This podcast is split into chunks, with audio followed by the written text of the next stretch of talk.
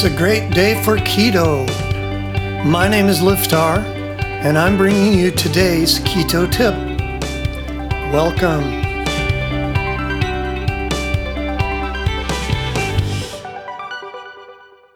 Today's keto bite.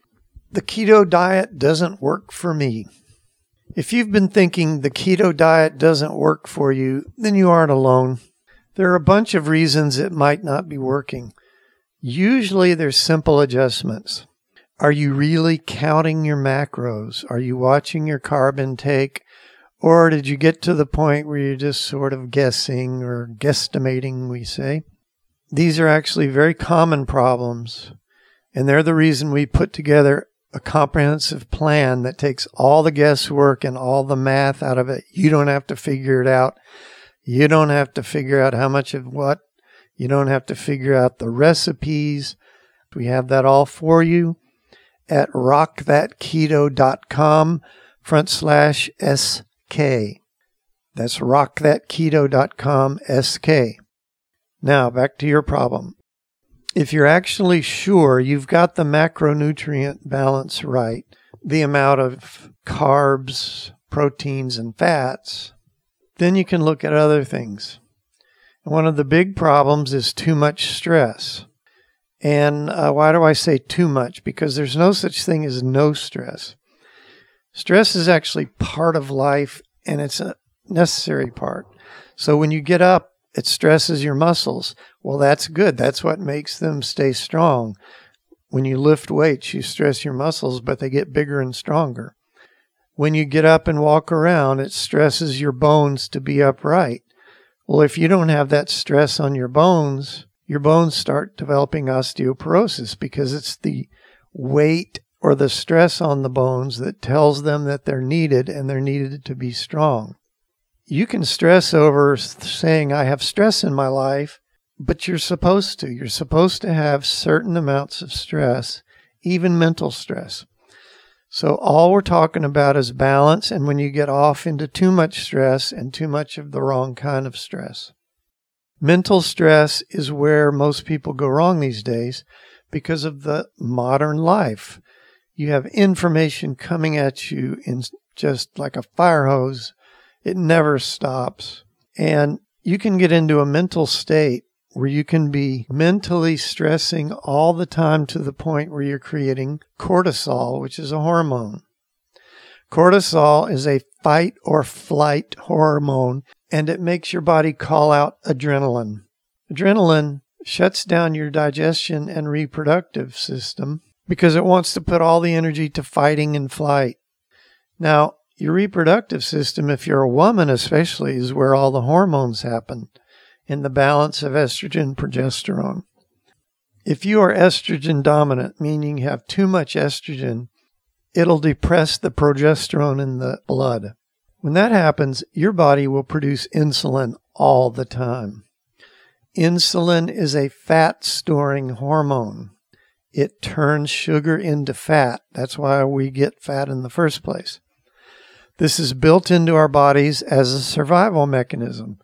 Your body always tries to store extra fat to keep you alive in case there's a famine, in case you don't have food. Well, that's not our problem in the modern world. Burning fat is what we're trying to get to. But if you're in stress, the body's making fat instead of burning fat. What a frustrating cycle.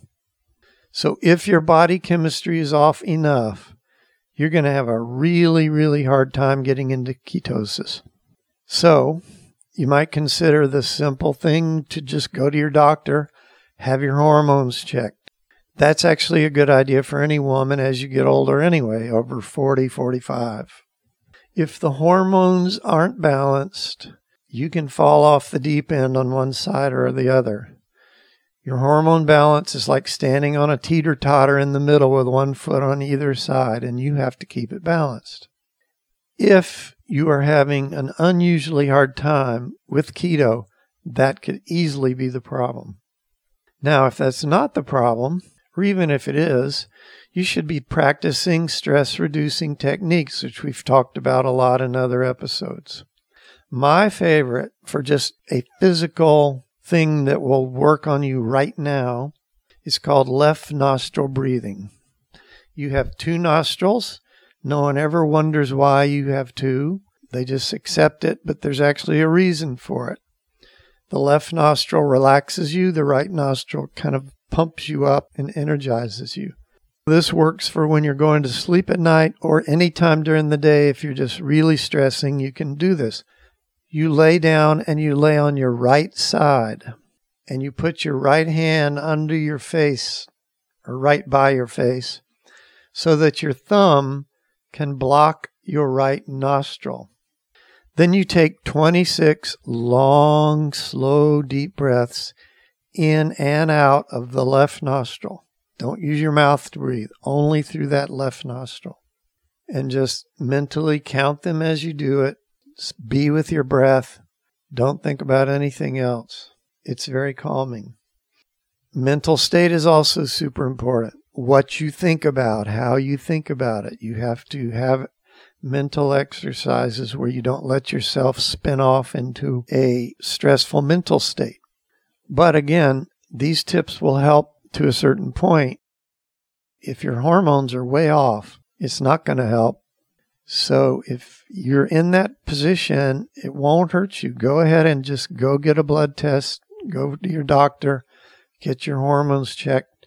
Make sure that's right. If it isn't, you and your doctor work together to get your hormones back to more normal. Then your plans for weight loss will be much, much easier to pull off. And that's today's Keto Bite. If you enjoy these bite-sized tips, then come on over to rock that keto dot com and sign up for fabulous recipes, how-to tips, and inspirational stories of people who have lost weight or gotten healthy for the first time in their life. If you're ready to dive in and start losing serious weight, we have a foolproof thirty-day plan all laid out for you. You can start losing weight today. Come on and check us out at rock that keto dot com, and we'll see you next time.